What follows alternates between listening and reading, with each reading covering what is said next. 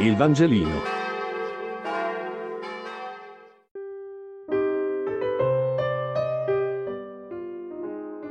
Lunedì ventotto giugno, Luca otto, quattro, quindici.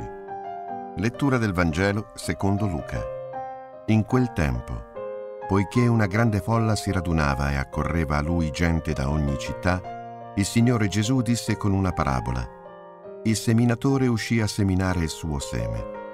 Mentre seminava, una parte cadde lungo la strada e fu calpestata, e gli uccelli del cielo la mangiarono. Un'altra parte cadde sulla pietra e appena germogliata seccò per mancanza di umidità. Un'altra parte cadde in mezzo ai rovi, e i rovi, cresciuti insieme con essa, la soffocarono. Un'altra parte cadde sul terreno buono, germogliò e fruttò cento volte tanto». Detto questo esclamò: «Chi ha orecchi per ascoltare, ascolti». I suoi discepoli lo interrogavano sul significato della parabola, ed egli disse: «A voi è dato conoscere i misteri del regno di Dio, ma agli altri solo con parabole, affinché vedendo non vedano e ascoltando non comprendano». Il significato della parabola è questo: il seme è la parola di Dio.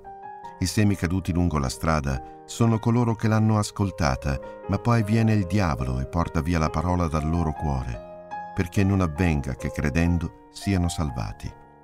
Quelli sulla pietra sono coloro che quando ascoltano ricevono la parola con gioia, ma non hanno radici. Credono per un certo tempo, ma nel tempo della prova vengono meno. Quello caduto in mezzo ai rovi sono coloro che dopo aver ascoltato, strada facendo, si lasciano soffocare da preoccupazioni, ricchezze e piaceri della vita e non giungono a maturazione. Quello sul terreno buono sono coloro che dopo aver ascoltato la parola con cuore integro e buono, la custodiscono e producono frutto con perseveranza.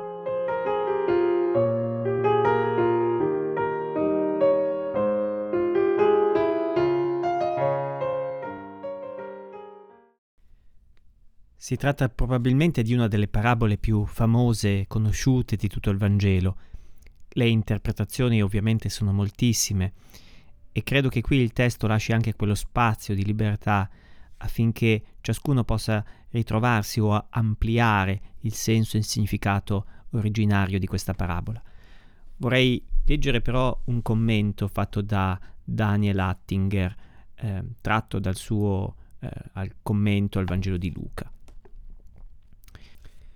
Per Luca tutto dipende non dalla comprensione della parola, come nella versione di Matteo della stessa parabola, ma dall'accoglienza paziente e perseverante della parola di Dio, la quale poi agisce, potremmo dire, in prima persona nel cuore di chi l'ha accolta e produce il frutto sperato. La diversità tra il secondo e il terzo gruppo di ascoltatori non è grande, sta tutta nel fattore tempo.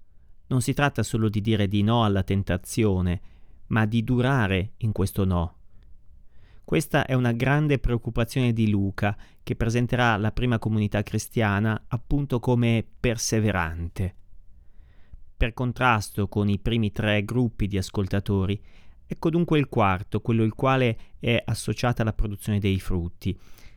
Luca non riprende nella spiegazione la quantità indicata dalla parabola stessa, ma è ovvio che la si debba integrare. Il quarto terreno, quello buono, compensa largamente il centuplo, lo scacco incontrato dalla parola nei primi tre gruppi di ascoltatori.